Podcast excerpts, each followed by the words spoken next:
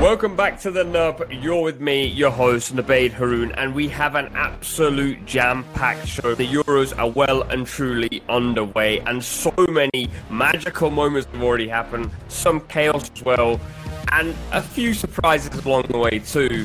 One of which is Turkey and their awful demise. Now, our caller knows the reason for that. I mean, we have uh, a lack of professionalism from the players, in my opinion, and a lack of planning by the management. And when these two combined, we have a mess in our hands, like these Euros games. We also look at England versus Scotland, which, as we know, is an absolutely massive game for so many reasons. An England win means they're into the knockout stages, pretty much. A Scotland win means chaos will be upon us, and I can't wait to find out what happens. We had David Garrido uh, with us, who gave us the insight, but also gave us a little bit of an idea of what can happen after a fixture like this. There's always a breakthrough star at the Euros, isn't there? There's always someone. Remember Rooney in 04 when he came out of you know seemingly nowhere, two against Switzerland, two against Croatia. He's exploded into the tournament.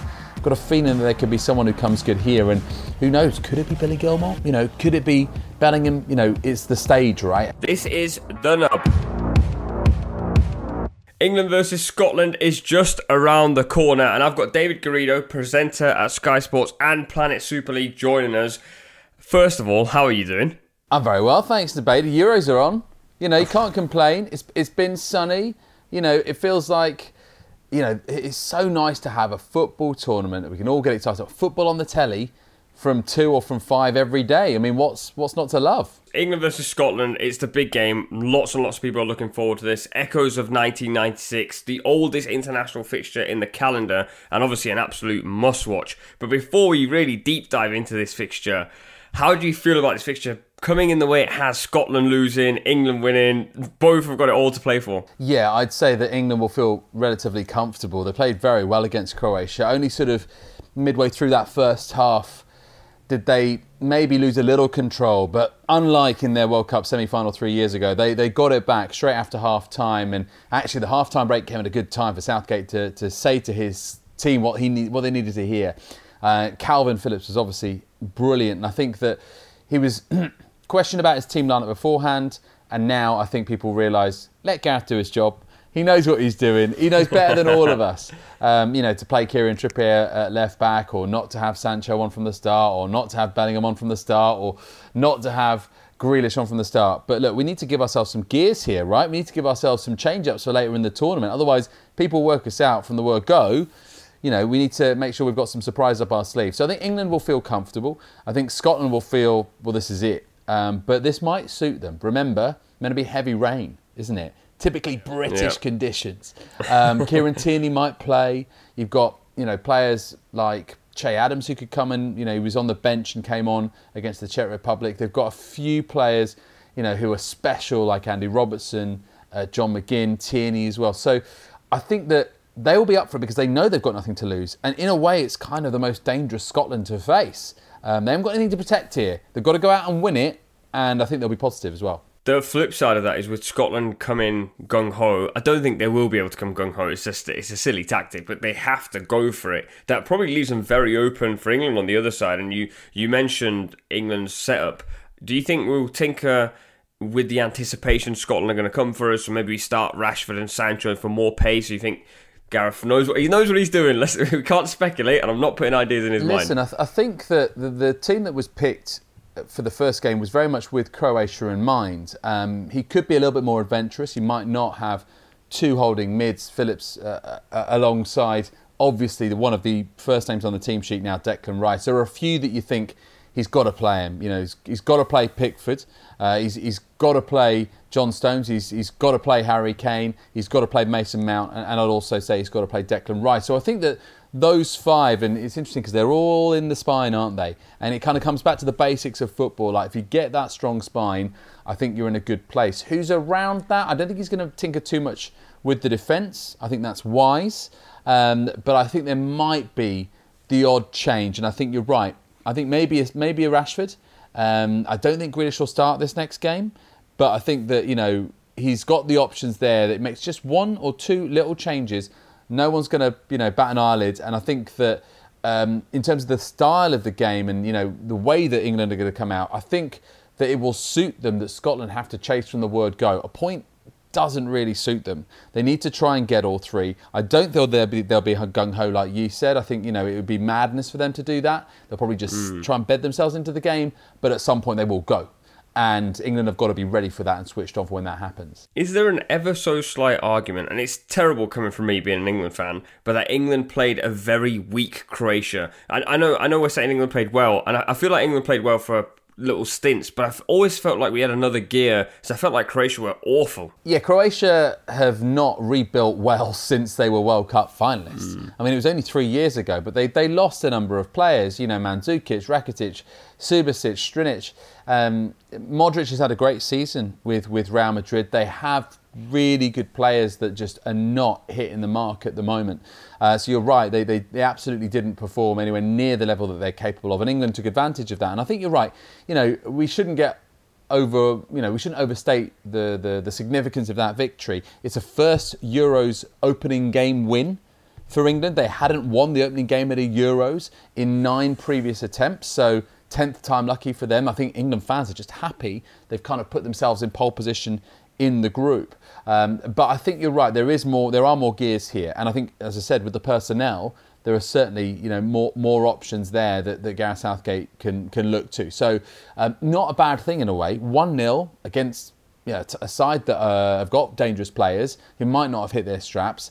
Opening game, just get that done. Just get it done, and then later yeah. on you can build. Um, but you know, at least you're keeping your expectations in check. Now, I think you know a lot of people have gone a bit crazy with this first win. I think it's better to be yeah, a little bit more measured. I think every England fan almost quietly feels as though we have to enjoy every five minutes of glory at a time because we're so afraid that it could go wrong at any time. And of course, for Scotland, they turn up in this game thinking we want to stop that five minutes of glory. But now the other side of the trap for them is if they do, and if they want to, then they have to also actually go for glory. Whereas previously, I think Scotland getting a 1 1 against England was like a what an achievement, we've held England off. This time around, 1 1 means they're probably going home unless they beat do Croatia. Do you remember? Do you remember that game at Hampden? Uh, they played them in the, I guess it was the Nations League, and uh, England were I think they were one 0 up, and then suddenly in, in late in the game they were two one down, and eventually it was Harry Kane who rescued them. Two two draw at Hampden. I've got a feeling it could be a little bit like that, you know. I, have got a feeling really? it's got that real sort of sense of, you know, you don't want to watch, but you have to watch, but you hate the fact you're watching, you can't stop not watching. You know, it's, yeah. it's, it's, one of those fixtures, and it's something always happens. Uh, I think I remember, uh, it was Paul Scholes, I think he might have been um, either if, uh, I, can't remember if he actually had a, a, storming game against the Scots or maybe he got sent off. But it's one of those things yeah. that you know there's there's something that is significant that is going to happen in this game. We remember you you said it right at the top there. Euro '96, you know the McAllister penalty saved by Seaman's elbow, and then the, yeah. the Gazza goal. Um, just is, is one of those games that always ignites, isn't it? Yeah, there's always going to be chaos, and I think especially for this this time around, I think Scotland coming into this tournament felt this is the strongest we've been in a very long time. And so they probably thought England in the group, we win that first game and then we go after England. I can't believe they lost their first game because I don't think that was against the strongest opposition. I mean, one was an outrageous goal, and I actually felt they were quite unlucky. I thought they created a lot of chances. Uh, Lyndon Dykes missed two absolute sitters. Che Adams came off the bench, missed a good chance. I think the worry for Scotland will be it felt as though it was, everything was give it to Robertson, do something. Give it to Robertson. Do, England will England will stop that. We've seen Walker stop Robertson previously then it, it becomes a case of like, who else is going to do it for Scotland? And in that sense, you probably go, well, England should probably win this game. But these games are never like that, are they? No, they're not. And, and I think that there will be there will be other players who come to the fore now. Uh, yes, of course, you've got to keep an eye on Andy Robertson, one of the best fullbacks in the modern game. Interesting to see if Tierney plays, and he has been involved in light training. And Steve Clarke in his press conference was a little bit you know, just playing it down a bit but not ruling him out. It's almost those sort of give Gareth Southgate something to think about in terms of do I need mm. to think about you know a double a double you know an axis on that left hand side where there'll be overlaps and there'll be incredible little moments there that would really you know you'd have to say you need to give Walker a bit of cover there. So I think that could be a concern. I think when McGinn gets on the ball, if he can dominate the midfield a little bit, if, they, if England don't have pressure on him, he can dictate the tempo of a game.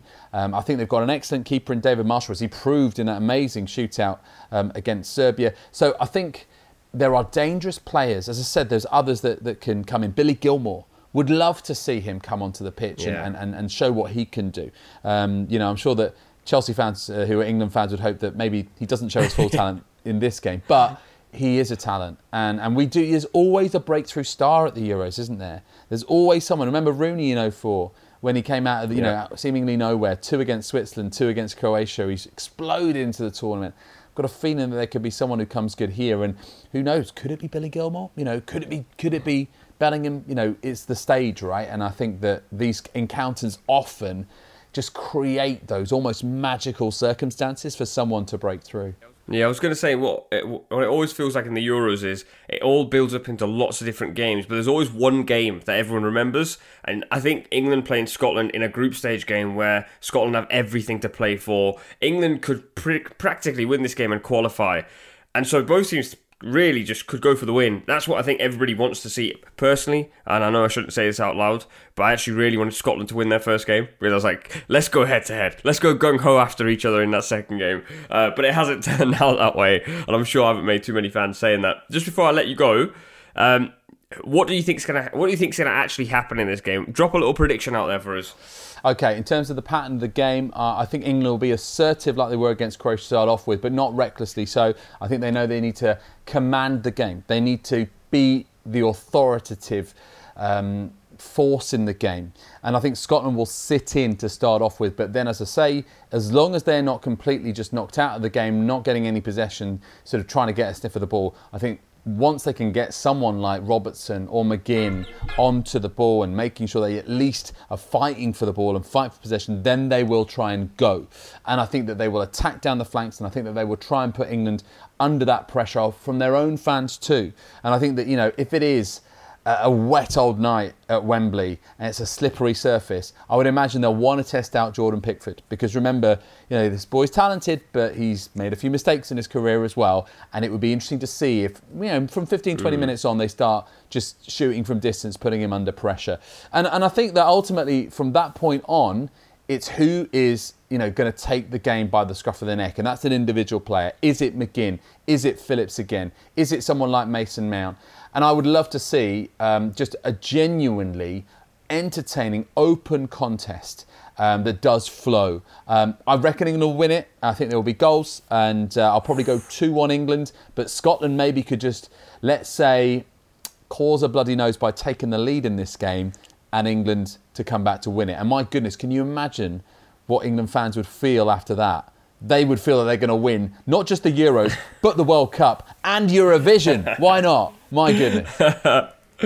Love it. Well, I really hope it does play out exactly like you just said. Because when you were describing it, I was like, I was right in there. I was like, this is the game. Let's go. I felt like I was on my sofa and it was Sunday already. Um, David, thank you so much for your time. Really good to chat to you. Anytime, anytime.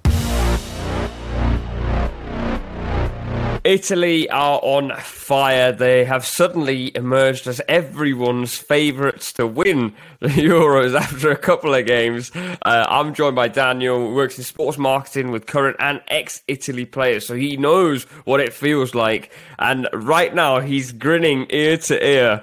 You must be incredibly excited with what's happening here. You've turned into the monsters of the of the competition. Yeah, I mean, it's a pretty good start. Uh, I don't know if we've turned into the monsters, but uh, it's a great start. We need to see what we can do with bigger teams, but um, six goals in two matches, no goal allowed. It's a it's a nice way to start the competition. Yeah, and you're dominating games. You're keeping clean sheets. All of a sudden, you've Loc- Locatelli's first goal was sensational, uh, and Roberto Mancini's on this run where you have been indestructible, where you've played very good sides, and you continuously get results, score goals, and you don't concede. You have the old Italian formula with this new Italian Serie A flair, and all of a sudden, there's this perfect thing building in the middle. Yeah, I mean, I believe that what's not highlighted much in this Italian team is their defense. Like they are not allowing goals, and Chiellini, Bonucci, Donnarumma is a trio that is working.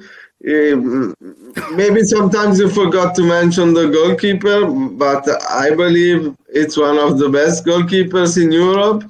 And before him, you have to pass two of the best central defender in Europe.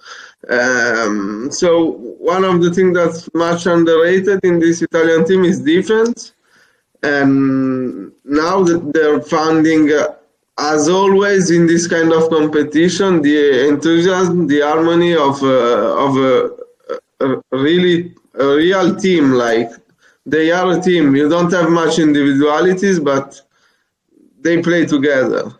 It's it's really interesting to me this because you've won two games 6-0 and you're very very pessimistic. England fans as a comparison beat Croatia and they were singing it's coming home. no, I, it's not I don't believe that's pessimistic approach. It, it's just there are bigger team. You didn't play against them yet. and yes, you started well, but um, it's you're careful. You, are very careful. Uh, yeah, the, there's the knockout stages. That that's where everything is played. Like yeah, yesterday night we saw France against Germany. That was kind of like a, a knockout stage match, and that's the kind of match I believe you want to play before really getting into it. Mm. What's the mood like generally? What's the feeling in the country? What's the feel? I think I, I, was told you've been watching the game with a few of your friends. There must be one of yeah. those guys who's saying Italia is gonna win it. No, th- th- there is enthusiasm uh, around the team. Like Mancini built a, a really good team. It's uh, his team, and uh, he he want to do well with with the guys. The, the, like the links between I don't know if links is the right word, but the feeling that is being created between them is really good, and like Italy is always dangerous in this kind of competition, and uh, the enthusiasm of the people, of Italian people, can bring the team something else and make this team special as I said, uh, no rush, and uh, let's see what we can do against bigger teams. It's a very careful approach. You mentioned you mentioned a few bigger teams. Yeah. As an England fan, I'll ask you this question first, then I'll ask you about other teams. Is yeah. England for you a bigger team? Are you thinking England could be a troublesome team to come up against? I believe so, but England latest history in big competition is not on his side, let's say. that's that's so, one way to say it. But, yeah, but I believe at this level, individualities matters, and Italy is a good team, very good team, but there are no individualities. If you look at the English team, there are singular player that can make the difference and can change your game around. In Italy, it's hard to find this kind of guy. The whole team together can work it out, but to find an individual that can make a difference, it's harder than to find it in England. Mm. I mean, would you say on paper England's squad has more individual talent than Italy's squad? Offensively, yes Defensively, I still don't know. I, I don't think so, but offensively, yes. You have players like Freddy Chiesa, who this season was wonderful for Juventus, and we haven't even seen a glimpse of him yet in this tournament. I still think he can unlock the door when the time comes. Uh, yeah, I believe that's an option that uh, Mancini keeps to himself. Uh, Berardi today gives you a kind of solidity mm. that Chiesa doesn't give you, and a part of that, bringing Chiesa in in the second half could be a good weapon, like a really good weapon. I, I like I like the careful approach, honestly, because this week all I've heard from England fans is we're definitely winning it after beating a very tired and old Croatia team one 0 Um, I love how. I don't want to offend anybody, but t- Turkey, after today as well, is not the team that we expected to be. And Switzerland, it can be compared to Croatia, to be fair. oh, it's, okay. So let's let's hear this properly then. So, are you also are you saying England are getting a little bit too excited? No, no, I'm not saying so. But England has, has a good team, and they can believe whatever they want. uh, but I don't know. At, at the end, experience matter as well. I think. And uh, in this Italian team, there is a lot of experience as well, which will help a lot along the competition. Maybe maybe England is lacking this kind of experience, or doesn't have many players that play international matches important as the Italians one, and this could play a part in a pass in competition like that. But apart from this, I don't see anything in the path of England to bring back home the trophy, as you like to mention. Seeing as you've been uh, very careful with your words, I, I, yeah. I, need I need an answer. Do you think Italy will win the Euros? No, but ca- ca- can I be completely honest with you? Yeah. I, I don't know if I can. You can. you can. You can. Go ahead. Yeah uh, about my background, I, am born in Italy, as you can hear from my accent, but actually, my father is French. so I'm not a real Italian supporter because I grew up watching football with him and supporting France. so we've been talking to an, Ita- an Italian fan who's actually a France. I mean, you've got the best ticket in the world. If it's Italy versus France in the final, who are you going to support? Uh, depends where I am in the world. and depends who I'm with. If there is a big Italian guy around me, maybe I will be supporting it. oh man, amazing! Thank you so much, Daniel.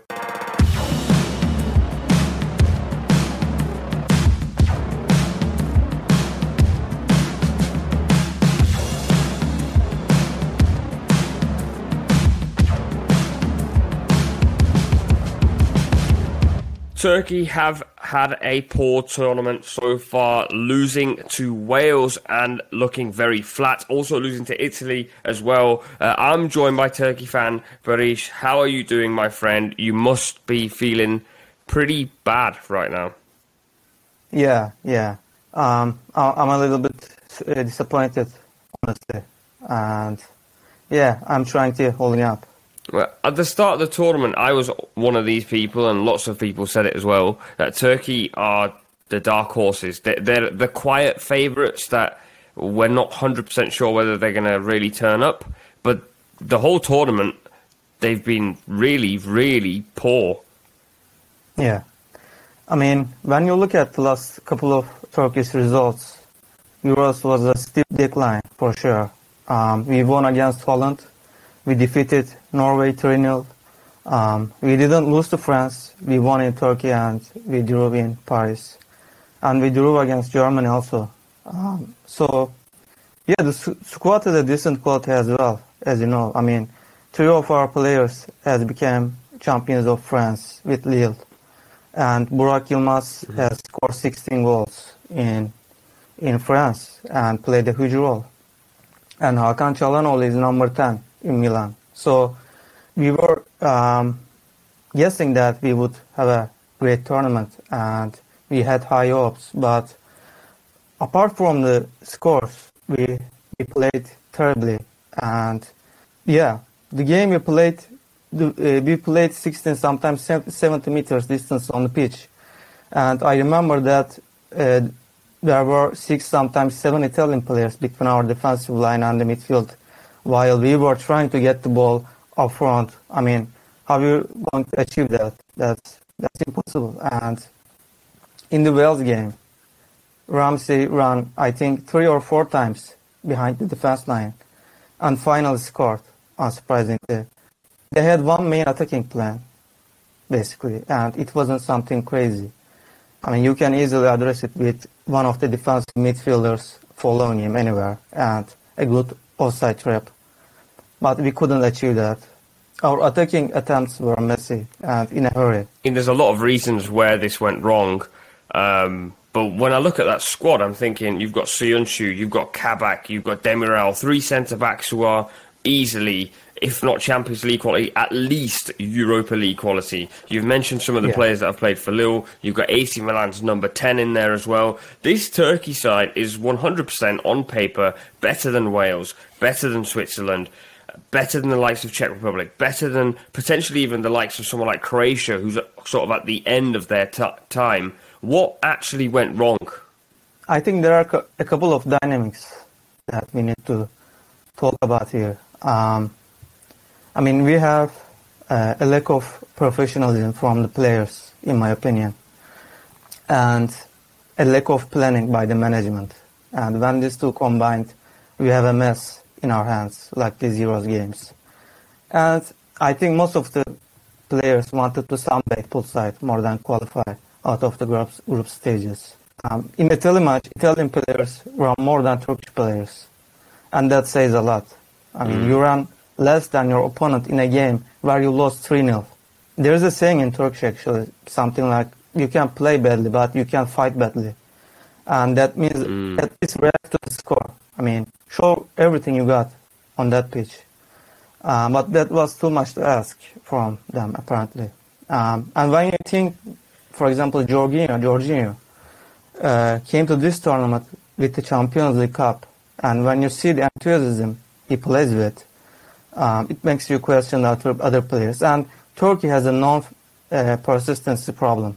Um, and Norway's uh, head coach summarized it uh, in a great way, in my opinion. He said something like, uh, "We don't know which version of Turkey we're gonna get before the press uh, before the pre-match press conference," and that's that's a great summary because we don't know as well.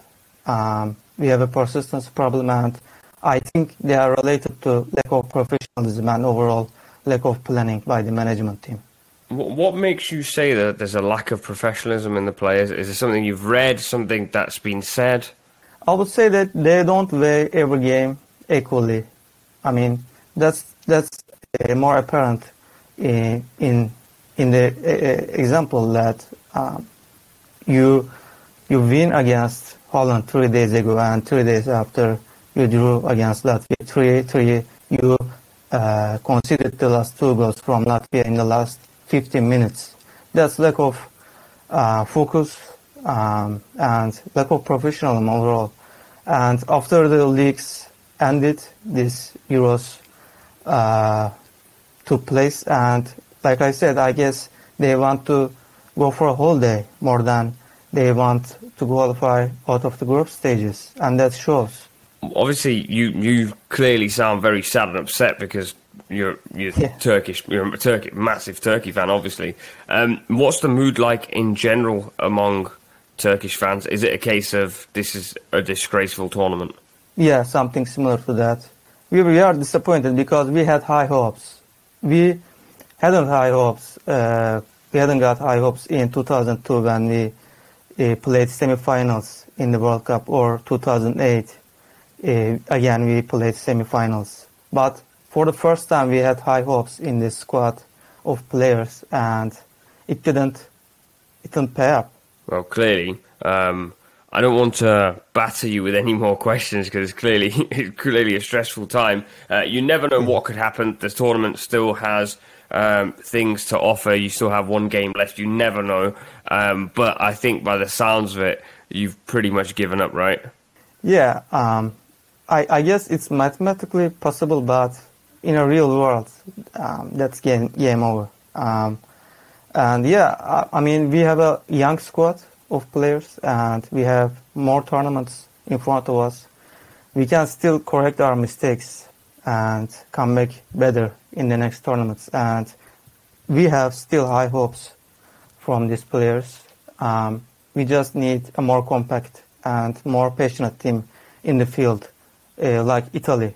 Well, pressure's on for Turkey to become the next Italy. Thank you so much for your time, my friend.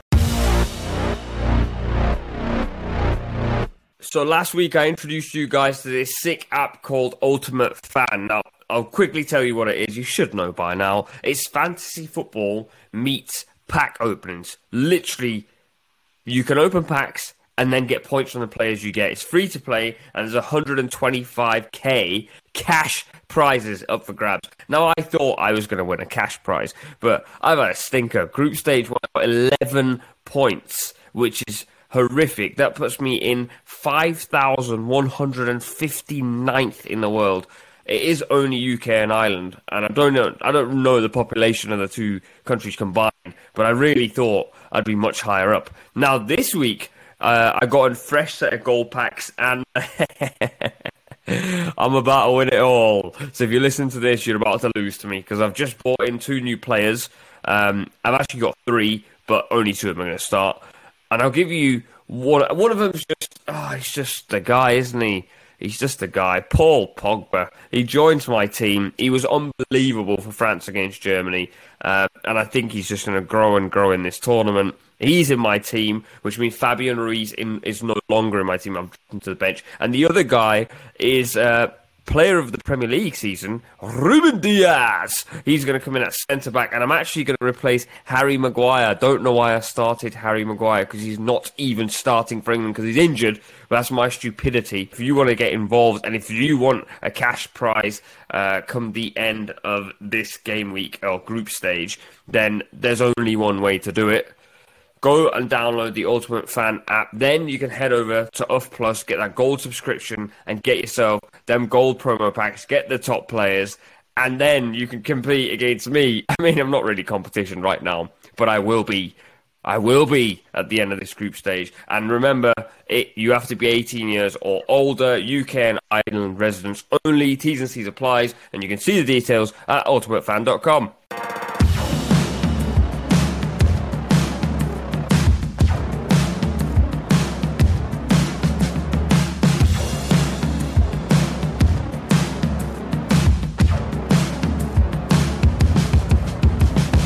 got Zach Lowy joining us, co-creator of Breaking the Lines, and can I just say I get a lot of my tactical input and football knowledge from these guys. So thank you for that. How are you doing, my friend? I'm doing very well. Thank you so much for having me on. Uh, I really appreciate that about BTL. Um, yeah, definitely make sure to check out our Euros 2020 coverage because we're pretty much covering every single game. Um, and yeah, definitely a great uh, resource um, to keep you guys informed. But yeah, thank you so much for having me on. A solid elevator pitch. Uh, we've got you on to chat about the first round of Euro 2020. Uh, I don't know why it's called 2020 still. It should be 2021. Um, and just a couple of highlights of what stood out for you. So far, if I said just pluck a moment out of the air that you've really enjoyed or that's going to stick with you in 10 years' time that you might tell your kids about, is there a moment that sticks in your mind? Oof, I don't know. I mean, um, potentially Christian Eriksen's debacle for the bad reasons, obviously. Um, and maybe even I, I, I, think for the good reasons you have to go with Patrick Schick's wonder goal. Um, and it was it was funny because like I I was actually I, I was watching the game and then uh, my dog started barking, so I went to get him a bone. And right when I was getting him, right when I had left, uh, Schick ended up scoring. And then I like checked and heard and heard like all the screaming. I was like, "What the?" I missed this. Like, so, so maybe, maybe, you might not tell your kids. You might might be telling your dog's kids at some stage. yeah, but um, no, I mean, it, there's some been some crazy action so far, honestly. Um, and it, it just feels amazing it, I, to to get back. I mean, I don't think I've had this much fun watching a tournament since like I don't know. I can't. I just I feel like it's also we've been we've been deprived of normalcy for so long, you know, whether that be like no fans in the stadium. I think seeing all those fans packed into the Hungary Portugal match was so beautiful, um, just in terms of normalcy. Um, and also just, yeah, it really does feel like football's back. Um, it feels like things are back to normal and uh, just some absolutely fantastic games. Uh, I think in, in general, well, yeah, we haven't seen that many upsets so far. But um, I think the quality of the games has been really good so far. Yeah, hundred percent. Um, I'm just going to quickly take you back to the Christian Eriksen moment because I haven't actually spoke to anyone on air about that. Yeah. Um, and you mentioned how that's a memorable moment, but for negative reasons, um, and everything that happened. What was your reaction to that when it was going on?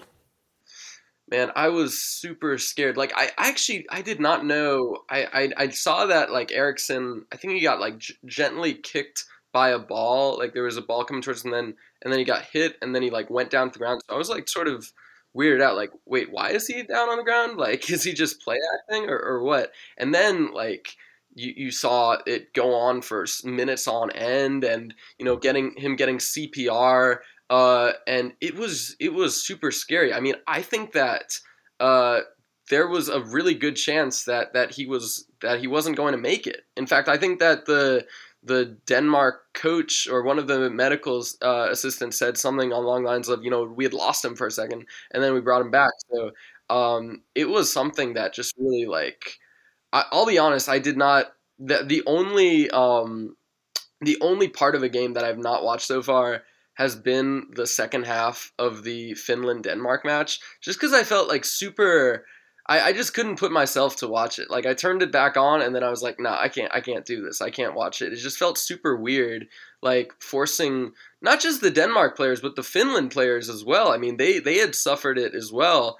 Um, forcing them to come back on and and play for another 10 minutes like or for, for another you know uh, 50 minutes. I don't know it just seemed kind of weird to me. Um, and i also really didn't like how uh, they were showing, you know, his his wife being consoled and all this, and the Denmark players having to um, cover cover Eriksen. You know, some things should be made private. I don't know. It definitely made me think of of a bit unrelated, but of Naomi Osaka leaving uh, the the the French Open. You know, for her mental health. and It definitely made me think of like my role as a journalist.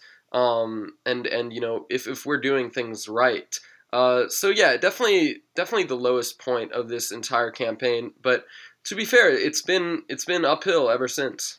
Yeah, I'm. To be just quickly, I know Christian Eriksen's definitely not listening to this podcast, but just want to send our good wishes to him because he looks healthy and hopefully, you never know. Like, could could yeah. this be Denmark's thing that they come back to now and think, you know, our best mate is good, he's better now, he's healthier now, and we're going to win it for him. There is that side of it as well. They could somehow use this as inspiration. We've seen players do that in the past. Kasper Schmeichel, as an example, at Leicester, um, he's had multiple setbacks on obviously with the owners and things like that as well. So they could work that way for Denmark in the end. Yeah, no, absolutely. I mean, I, I, think it'll be interesting to see what happens in tomorrow's match against Belgium, who look uh, absolutely phenomenal, who looked absolutely phenomenal against Russia.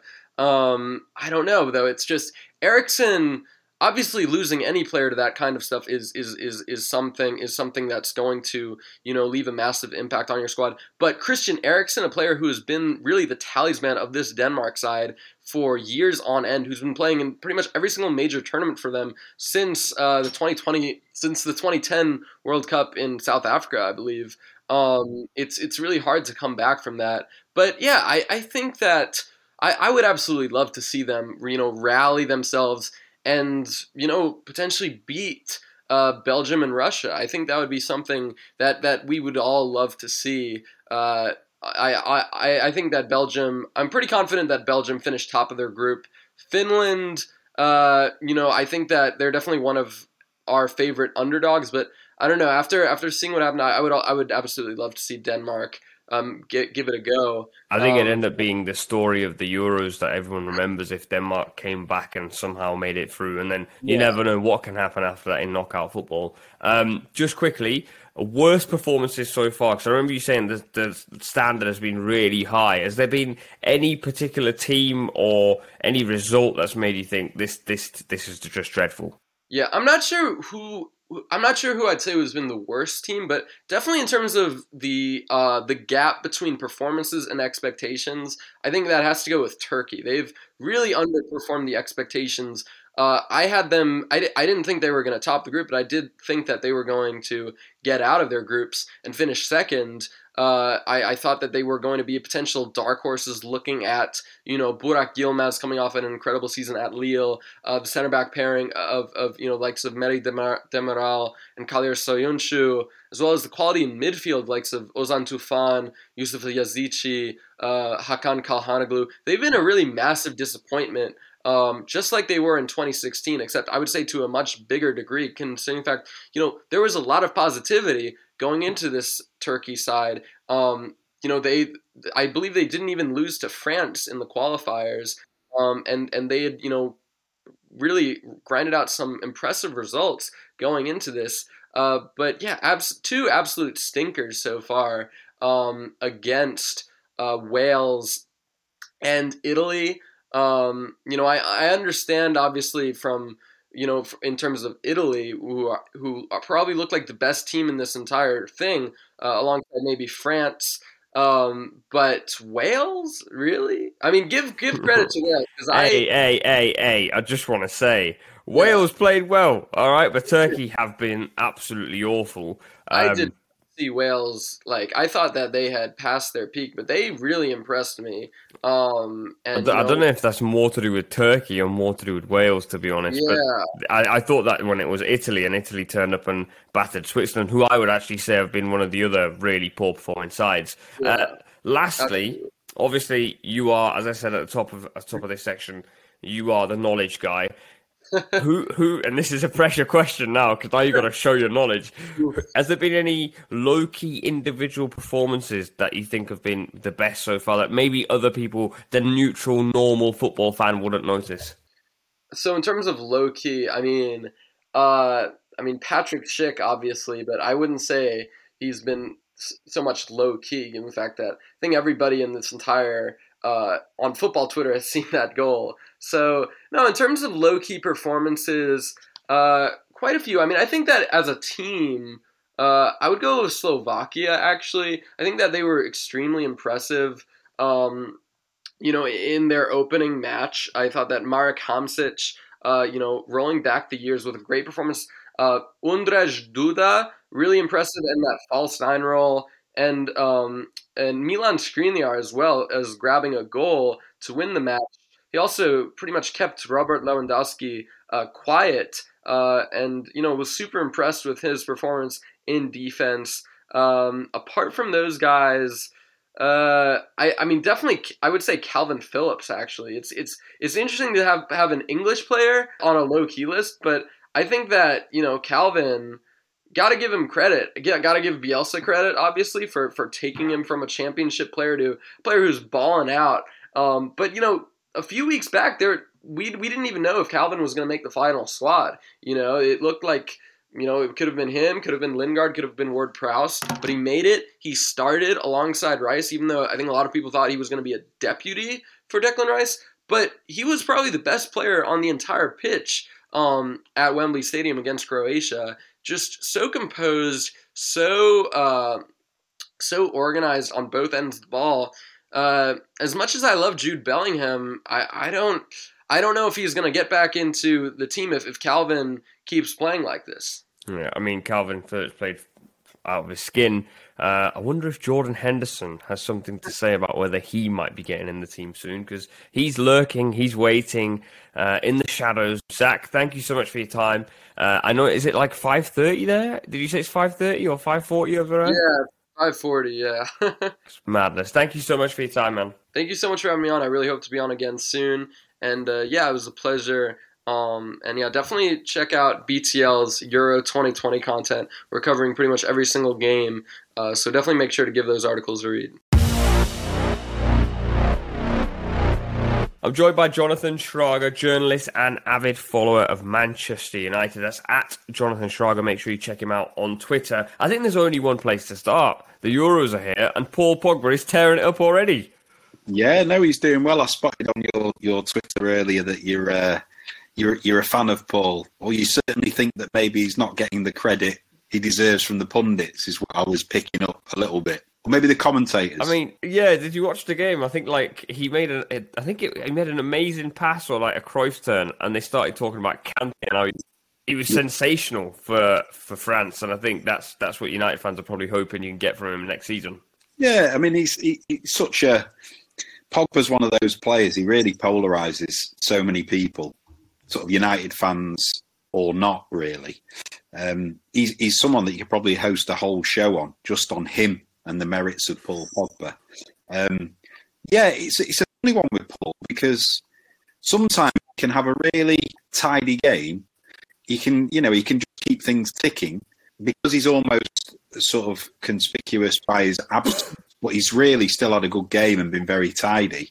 He, he never gets a mention. It's almost like when, unless he's doing something absolutely spectacular, he doesn't get the plaudits. It's an interesting point, isn't it? I have heard it a lot, and I've, I've, said it myself that I think Paul in a good team is one of the best players in the world. Yeah. Paul in an average to average side or an average to good side is a great player for 10 games, but the rest of the season, we probably won't get the best out of him because I don't know whether it's a case of can he be bothered? That's that's what speculation suggests, or whether it's a case of he requires that excellence around him to allow him to be phenomenal. Uh, and it's quite. I mean, I always think back to history, and I think, have I seen a player like that before? And I don't think I've ever seen a player who divides opinion so much, but everybody knows how good he is. Do you know what I mean? hundred percent. It's why he's frustrating, and I don't think it is. Um, can he be? I don't think it's an element of like temperament, effort. Maybe temperament more than effort levels. I think with Paul, I watch him so much, and I just focus. Sometimes I'll just watch him, you know, in a game because he's kind of interested in how he moves and stuff around the pitch.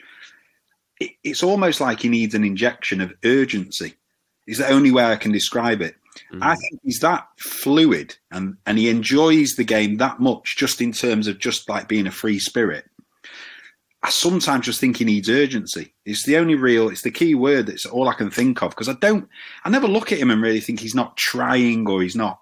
I just think that sometimes he's such a luxury and he's such a talent that he almost needs a free role it's the best way I can describe it. And it, and at times at United, he probably has been scapegoated, even maybe by myself at times when it's frustration because you look to him and you look to him to produce something, but it's unfair. You know, one man can't do the whole thing.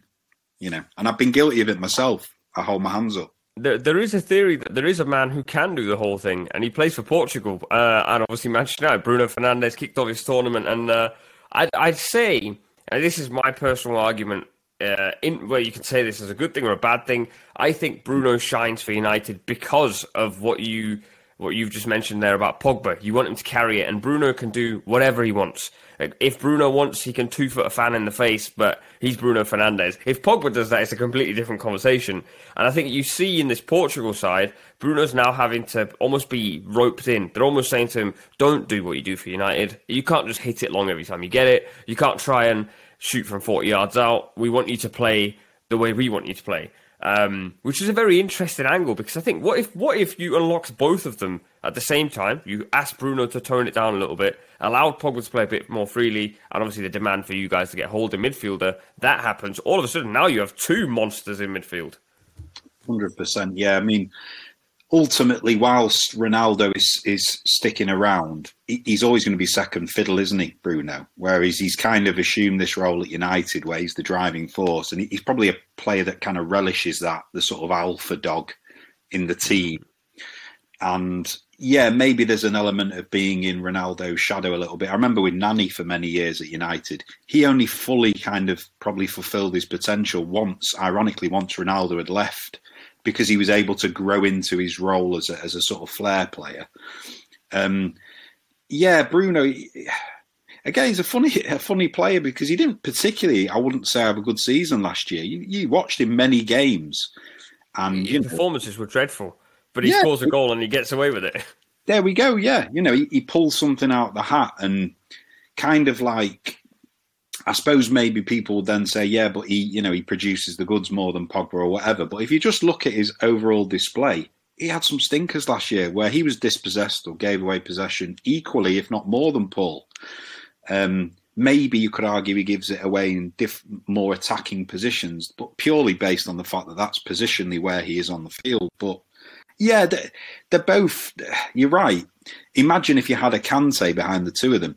I mean, all, all of talking. Now we're talking. You know, I, mean, I, I, like Fred. I like Fred purely based on his his energy and his enthusiasm. But if we're going to be honest, when he gets on the ball, he's got nowhere near the composure levels of a Kante, who just. I mean, I watched the guy and I think we all under underestimate him because like he's kind of got that water carrier tag a little bit, hasn't he? But mm-hmm. what, when you watch him, he's a sensational little player as well, you know. Yeah, absolutely. I mean, we can talk about Kante all day. I think he's it's insane because 18 months ago, after Sarri started playing in attacking midfield and then Lampard was trying to figure out whether Kante exists, all of a sudden N'Golo Kante was finished, according to many. Uh, but the way he's come back this season under Tuchel and obviously now for France, people are kind of going, oh, actually, yeah, he's actually is just one of the best players in the world in his position. Um, aside from Pogba, Bruno, Kante, uh, we've seen Rashford not feature for England as of yet, and also Luke Shaw. Um, now, I'll start with Luke Shaw because that one was bizarre to me. We have two left backs, but we played Kieran Trippier at left back. It worked to some extent. I think people sort of hyped the idea of it working a little more than it did because we won the game. But that yeah. Luke Shaw omission was quite an interesting one.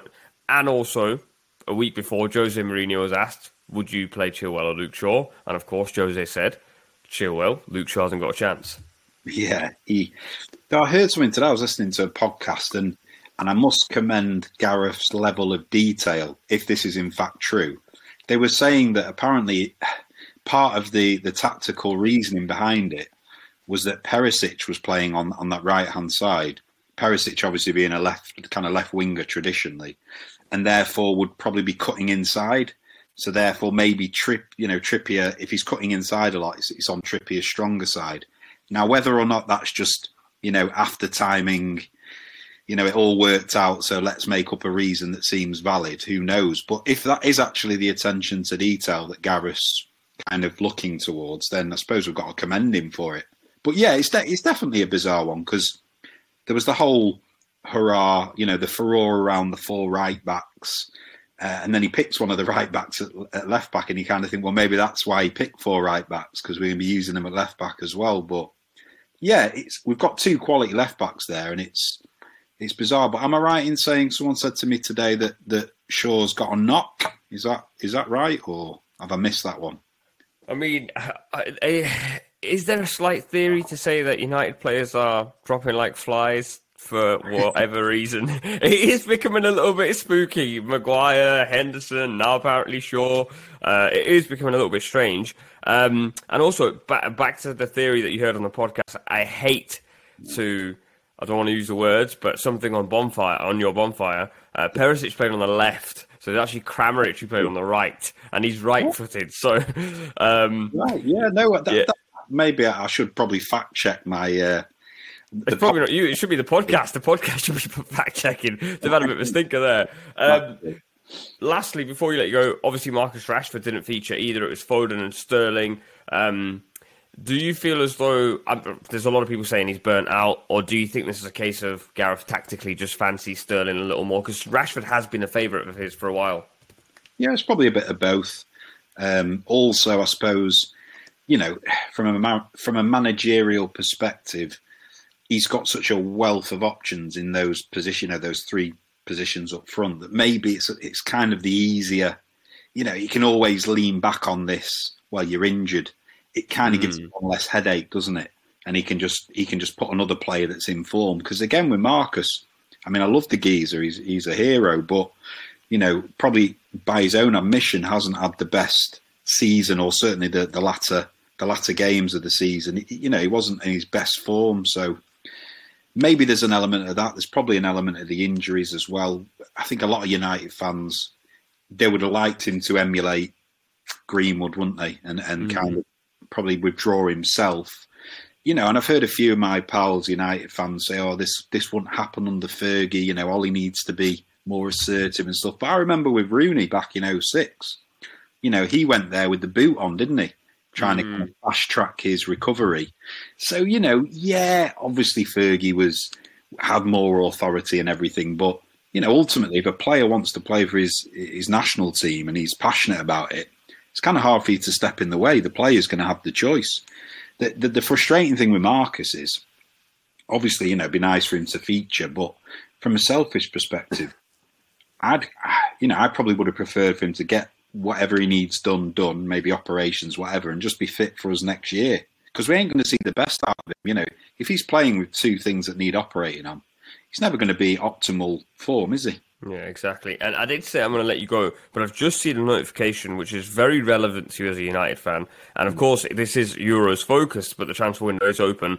Sergio Ramos and Real Madrid are parting ways. Now, if there is any player who's been linked to Manchester United in the last 10 years, year after year, it is Sergio Ramos. Yeah. Would you like Sergio Ramos at Manchester United? I thought you were going to say uh, Sneijder. Then you know the uh, yeah, yeah, him as well. yeah, he's retired for like three years, but I'm sure we'll probably get linked with him anyway. Um, yeah, Ramos. What do you think? How old is he now? He must be pushing. I think he's about 33, 34. 33, and he seems to be picking up a few more injuries, doesn't he? Like in his latter. Yeah. I don't know. Is is he the answer for us? I mean, I also just seen as well at the same time they announced Ramos is going, probably in concert. Uh, Varane's someone's come out and said Varane's now confirmed to stay. So Varane is another one that we were linked with, obviously, in the last few weeks. Um, I don't know. Do you think he'll go for Ramos? Would would he be the right answer next? I mean, do you want Ramos? Do I want Ramos? It, if we're going to break down the centre back position at United, obviously we've got Maguire, he's the number one. People then would would point to his partner and say, well, Lindelof's not quick enough to be Maguire's part. If you're going to play with, with Maguire, you need a someone who's got a little bit more pace to get him behind if they get exposed. Is Ramos a quick defender? To he's, confirm, he's actually 35 years old, so if, he's probably quicker if he was 34, but it wouldn't make that much of a difference. Exactly, yeah. And I, I don't know, like you're basically you're ba- you're doing a Cavani, aren't you? You're buying a stopgap. So what you're saying is, okay, we're going to focus on on the budget. We'll focus towards other positions. We'll buy, you know, we'll bring him in for a year or two, knowing that then maybe we can buy another long term partner for Maguire down the line. So, that, essentially, if we go for someone like Ramos, it's purely because we feel that we need to strengthen more in other areas. I don't necessarily think he's the answer, but you know, he's he's a f- fantastic player. If you can get a year or two of him like you have out of Cavani, then I don't know if you can moan. Interesting take on it, Jonathan. Thank you so much for your time. I'm sure we'll talk again. Definitely, yeah. Nice chatting. Enjoyed it. That is it for episode two of The Nub. So much crammed into such a short space of time and so much insight and so much passion as well. That is what The Nub is all about. And if you want to feature on the show, if you want to, want to have your thoughts heard, then make sure you tweet me at Rambo FYI. And also go to nubpod.com. That way you can find the pod wherever you want to listen to it. And if it gives you the option to give it a five star rating, then make sure you do. We'll see you on episode three. Bye.